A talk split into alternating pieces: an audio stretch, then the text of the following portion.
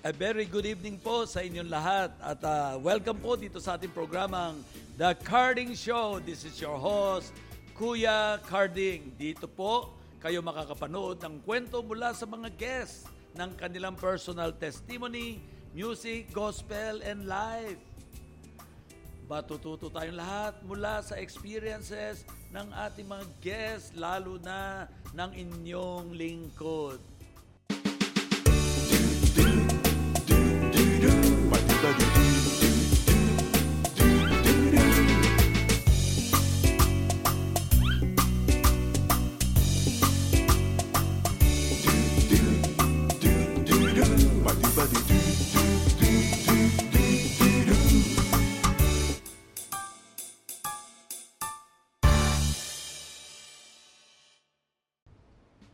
Well, hindi ko na po patatagalin. We have a special guest for today and uh, siya po ang senior pastor ng Lord of the Harvest Christian Church which is located in uh, Chaong and many outreach, right? I believe. And of course, he's the chairman of Impact Chaong Quezon. Ito ay association ng mga kapastoran. At syempre, grabe, siya po ang district elder ng District 2 ng Quezon Province. At lastly, and but not the least, he is the treasurer of the Quezon Pastor Association, ang pinagmamalaki namin na asosasyon na ang lahat ng kapastoran sa buong Quezon Province ay nagkakaisa. Hindi lang yon, hallelujah, hallelujah. Siya po, walang iba, kundi si Pastor Abner Pampolina. Ay, magandang uh, araw po, Bishop. Nagpapasalamat po ako sa pribilehiyo na inyong ibinigay para maging guest sa inyong uh, show. Ano po, at ito po isang uh, malaking kagalakan para sa akin. Yes, baka gusto mo rin batiin ang ating mga... Okay, binabati ko rin po ang lahat ng mga taga-subaybay dito po sa programa ni Kuya Carding, aking pong pinakamamahal na Ninong Bishop. Yeah. So sa inyo pong lahat, magandang araw po. Wow, na, na, nabisto pa na ako'y ninong. Mukhang ilang Pasko na akong hindi nakakapagbigay ng pamasko. Pinapaalala ko po, Bishop. anyway, uh, alam mo, Pastor uh, Abner, huwag naman ikalalaki ng iyong uh, puso. Eh, sabi ko nga, dito sa Quezon Province, I'm so proud na maging ninong mo kasi ikaw ang isa sa pinaka-iginagalang na sinusunod at talagang uhaw na uhaw sa Diyos. Eh, ngayong pandemic na ito, almost one and, uh, maybe one and a half years na, more or less, eh, kamusta naman ang ministry at ang buhay mo sa family and everything? Okay, uh, alam niyo po Bishop, talagang may, medyo talagang lahat naman po siguro ay masasabi nating apektado ng pandemic. Pero biyaya po ng Diyos ay lagi pong nagpapatuloy sa gawain at na uh, never naman po nagkulang ang Panginoon. Kasi na nga po lagi ko pinangahawakan sa buhay, when we're doing God's business, resources will follow. Yes. Kaya hindi po nagkukulang ang Panginoon. Amen. Pero uh, nahirapan ka ba ngayong mga pandemic na ito? O paano mo ngayon? Ano yung ginagawa mo talaga ngayon specifically? Uh, sa totoo lang po, marami po talagang limitasyon. Katulad po ng uh, hindi nagkaroon tayo ng mahabang panahon ng uh, face-to-face worship. Maging ang iba pong mga ministry ay talagang naapektuhan. Pero lagi nga pong sinasabi, pag gusto, may paraan. Pag ayaw, may dahilan. Yeah. So bagaman maraming mga hindrances sa ating panahon ngayon, marami po naman mga bukas na opportunity na pwede nating magamit para makapagpatuloy sa paglilingkod sa Diyos. Yeah. Siyempre, hindi mo nabanggit. Number one po ang problema ngayon. Siyempre, dahil walang church, walang tithes and offering. Ah. Ay, ano, kamusta naman ang iyong... Uh, Alam niyo po... Paano na, yung mga expenses mo sa church at sa iyong personal na buhay? Uh, alam niyo po, napakabuti ng Diyos. Dahil yung pong aming mga kapatiran, dahil uh, naturuan naman talaga ng pagmamahal sa Panginoon. Nagugulat nga po ako, kahit wala po kaming worship, dinadala po yung kanilang mga kaloob Yeah. sa bahay. And then, dinediretso ko naman po yon sa aming treasurer. Kaya actually po nung ano eh nung panahon po ng kasagsagan ng pandemic, mas mataas pa po ang giving namin kaysa regular na merong Wow, face to face. Kaya talagang sabi nga po niyo lagi biyaya po talaga ng Diyos yun eh. Napakaganda. At ang dami nating audience ngayon all over the Asia and all over the world. Kasi po, everywhere in the social media, naririnig tayo lahat eh sa programang ito. And uh, nag-encourage ka sa mga kapwa nating kabaro o naglilingkod. At uh, hindi naman nakatakataka yun dahil uh, uh, matagal na kitang kilala, batang-bata ka pa, gwapong-gwapo sobra, na kilala na kita. Nakita ko yung ating relasyon eh. Ni minsan hindi ko pa nakita na ikay ah, nagsabi patungkol sa pera at mukhang anak ka ng mayaman na don. Kasi hindi malaman kung ano ba talaga ang iyong ah, ah, kartada? O ano ba yun? Ako ano ba yung kartada na yan? Ay, naririnig ko lang yung mga word ng mga kan, ah, salitang kanto-kanto. Ibig sabihin eh mukha ka kasing mayaman. Ay ikaw mukha ba lang po, eh, sa mukha lang. ah, sa totoong buhay ba kayo po ba eh well-to-do? Ay talaga po, ako po ipinanganak na mahirap din po ang aming pamilya. Pero siguro talagang yung yaman naman po kasi ng tao, tingin ko yung nasa puso yun at contentment. Kasi kung ano mang ibinigay ng Diyos, kung kontento ka, feeling mayaman din rin po yun eh. Yeah, Ang pinakamayaman na tao ay yung taong kontento sa buhay. Opo, opo. Ako, huwag niyong pakainin ng isang linggo, walang, walang big deal sa akin. Pero maghanda ka ng masarap na pagkain, unahan tayo, ay talagang kakainin ko naman yung masasarap. Mhm. So, kontento talagang kailangan. So, kamusta naman ang ano, sa iyong paglilingkod ah, sa iyong ministry, sa tawag ng Diyos sa iyo? Ikaw ba'y nakaranas ng mga pagsubok? Nakaranas ka ba na gusto mo nang umayaw? Nakaranas ka ba ng mga, ano ba yung naaalala mong mga matitinding nangyari sa buhay mo na halos parang give up na ako? Lord, ayaw ko na. Nakaranas ka ba ng ganyan? Ah, siguro naman po kapag ikaw ay talagang maglilingkod sa Panginoon, kabahagi na po kasi yung ating ano eh ng paglilingkod, yung pagsubok. Kasi para sa akin, yung mga pagsubok na yan ay nagsisilbing stepping stone natin para lalo tayong maging matatag at para lalo tayong maging produktibo po sa paglilingkod sa Panginoon. Marami po, marami mga Ano, pagsubok. Pwede bang magkwento ka ng ano yung pagsubok na talagang unforgettable? Ah, unang-una siguro po nung ako'y magsimula ng ministry, pagpapastor, pioneering po kasi halos. So alam niyo po pag pioneering kayo sa gawain tapos wala kayong sending church, walang pinaka-mother church, wala talagang magsusupport. So sa simula pa lamang talagang napakahirap na. Pero pag tinawag talaga tayo ng Panginoon sa paglilingkod sa Diyos, eh ang Diyos naman ang nangako na siya magpupuno. Sabi nga po ng Philippians 4.19, ah, may God will supply all our needs. So sa simula pa lang po medyo mahirap pero habang tumatagal at na-establish another ano naman po level uli ng mga ng mga trials and testings na pwedeng nating maranasan. Naalala ko po nung maliliit pa yung mga anak ko, ah, lahat po sila ay nagkaroon ng dengue. Mm. Lahat po Wow. sila nagkasakit at ah, ah, nagkataon ng mga panahong yon financially ay medyo wala rin po kami. Pero isang bagay na napatunayan ko na ang Diyos po talaga ay kasama namin sa paglilingkod, dahil never kaming pinabayaan ng Diyos.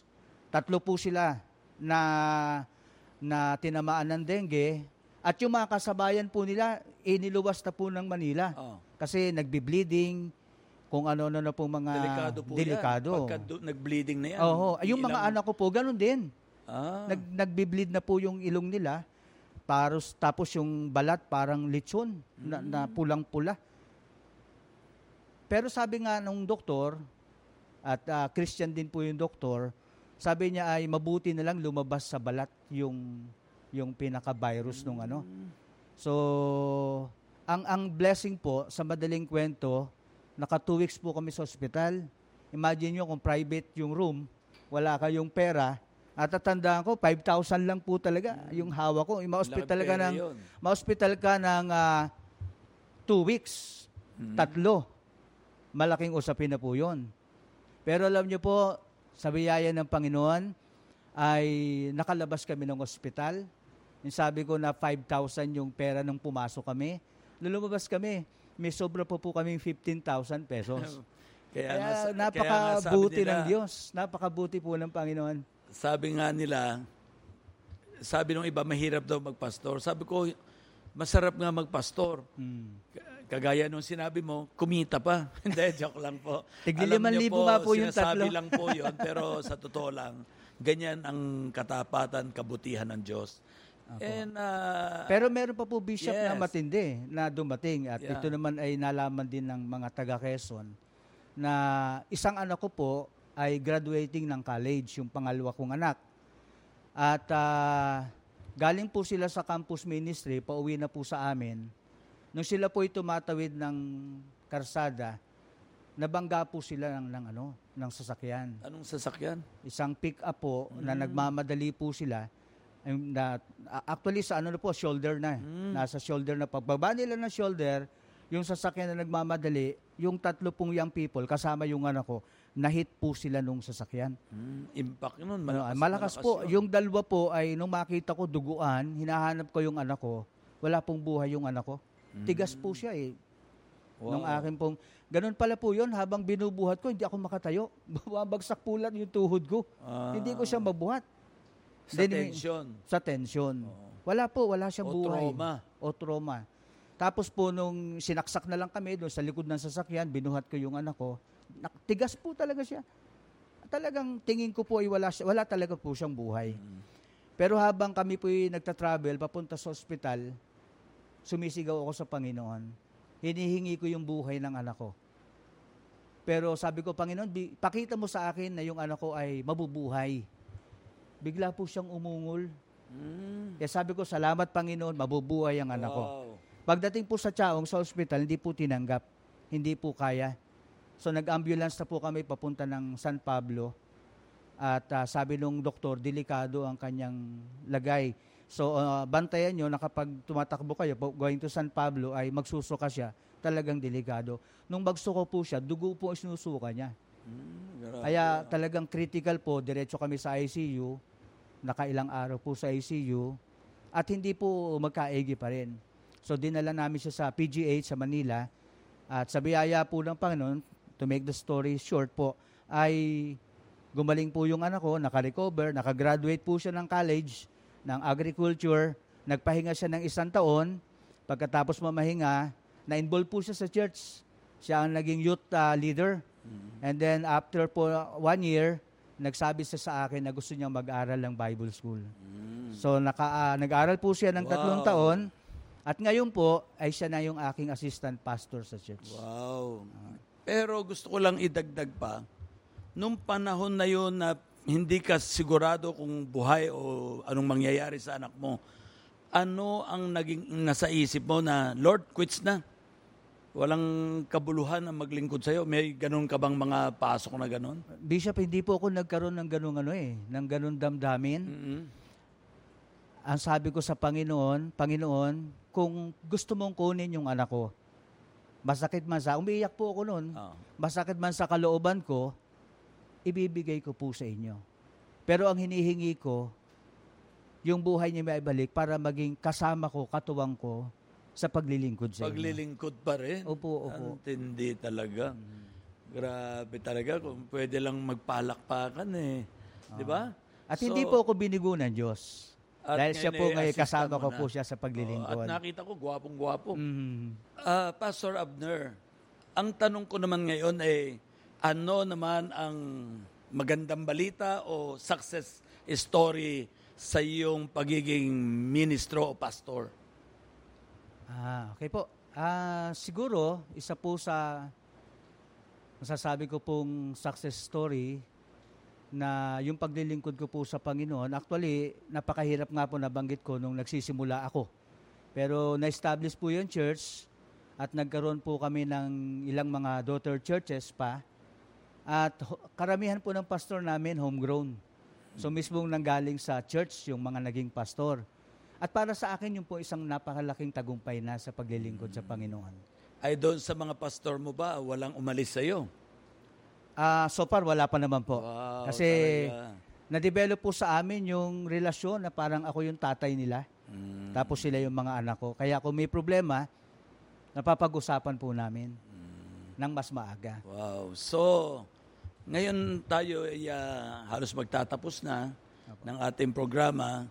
Hindi pwede tayo magtapos na wala pang ah, nakukuhang lesson o blessing ang mga audience natin. Kaya gusto kong kausapin mo ang ating mga audience.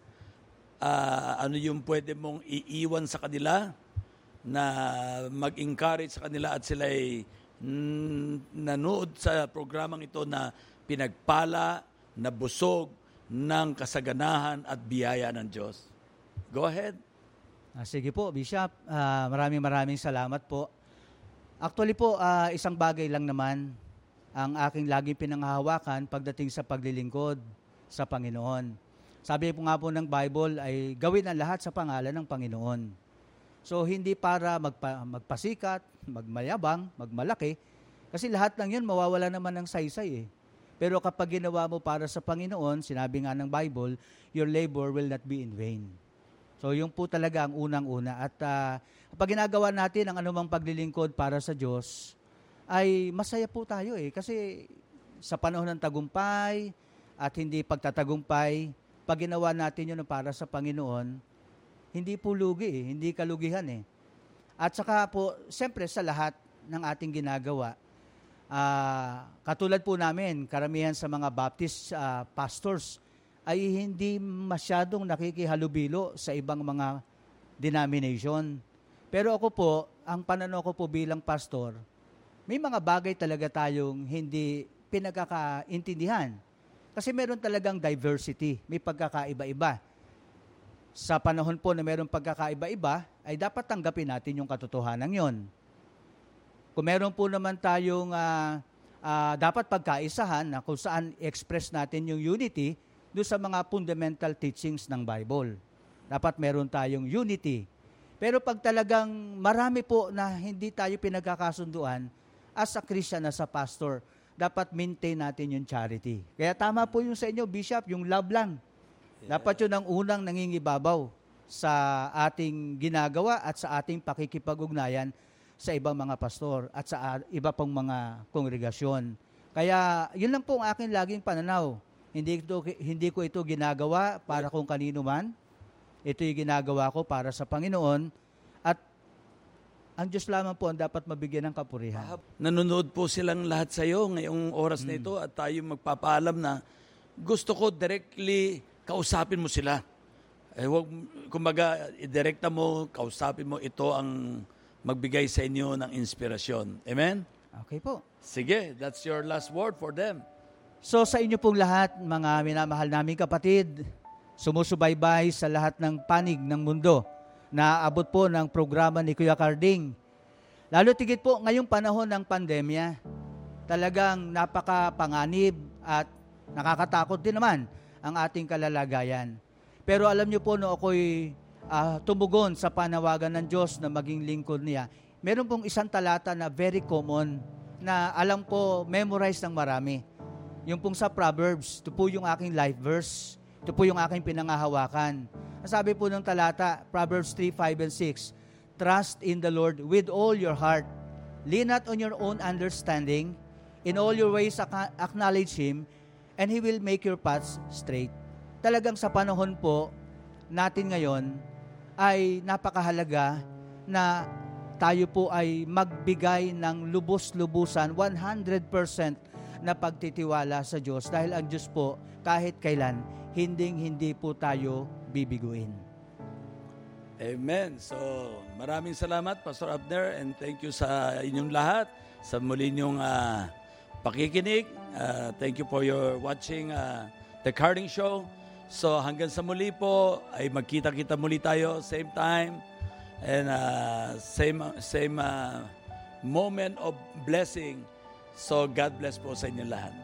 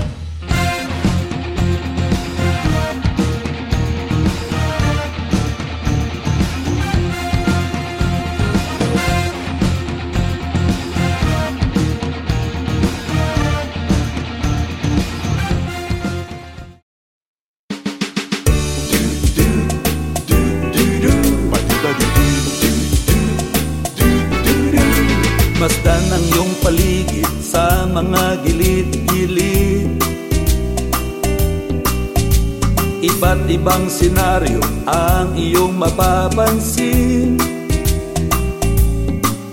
Di mo mapagkakaila Katotohanan ng buhay. Kailangan ng kalinga sila ngayon naghihintay. Saan mo man ipali ang iyong pangitain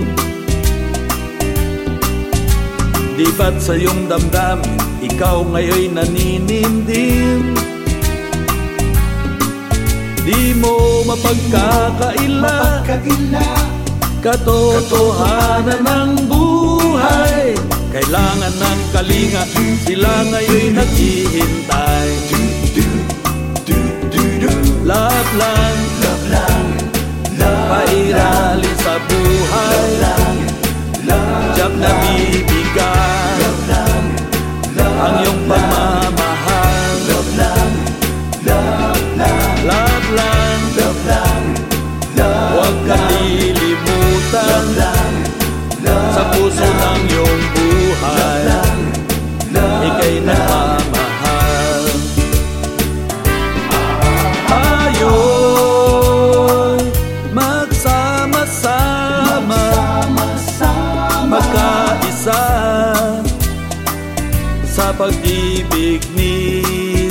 Jesus Tayo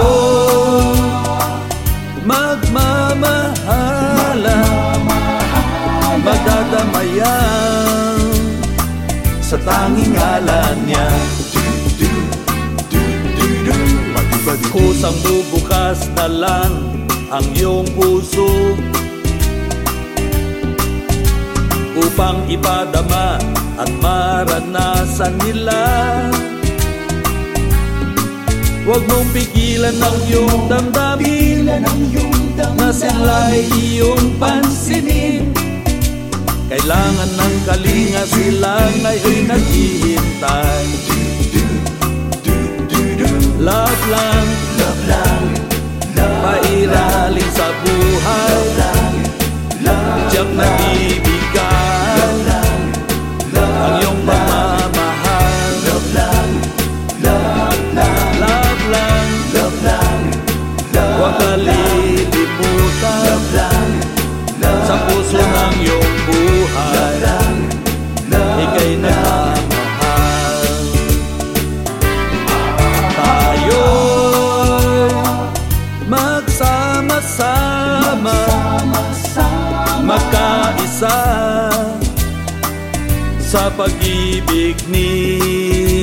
puso tayo magmamahalan magdadamayan sa tanging ngalan niya.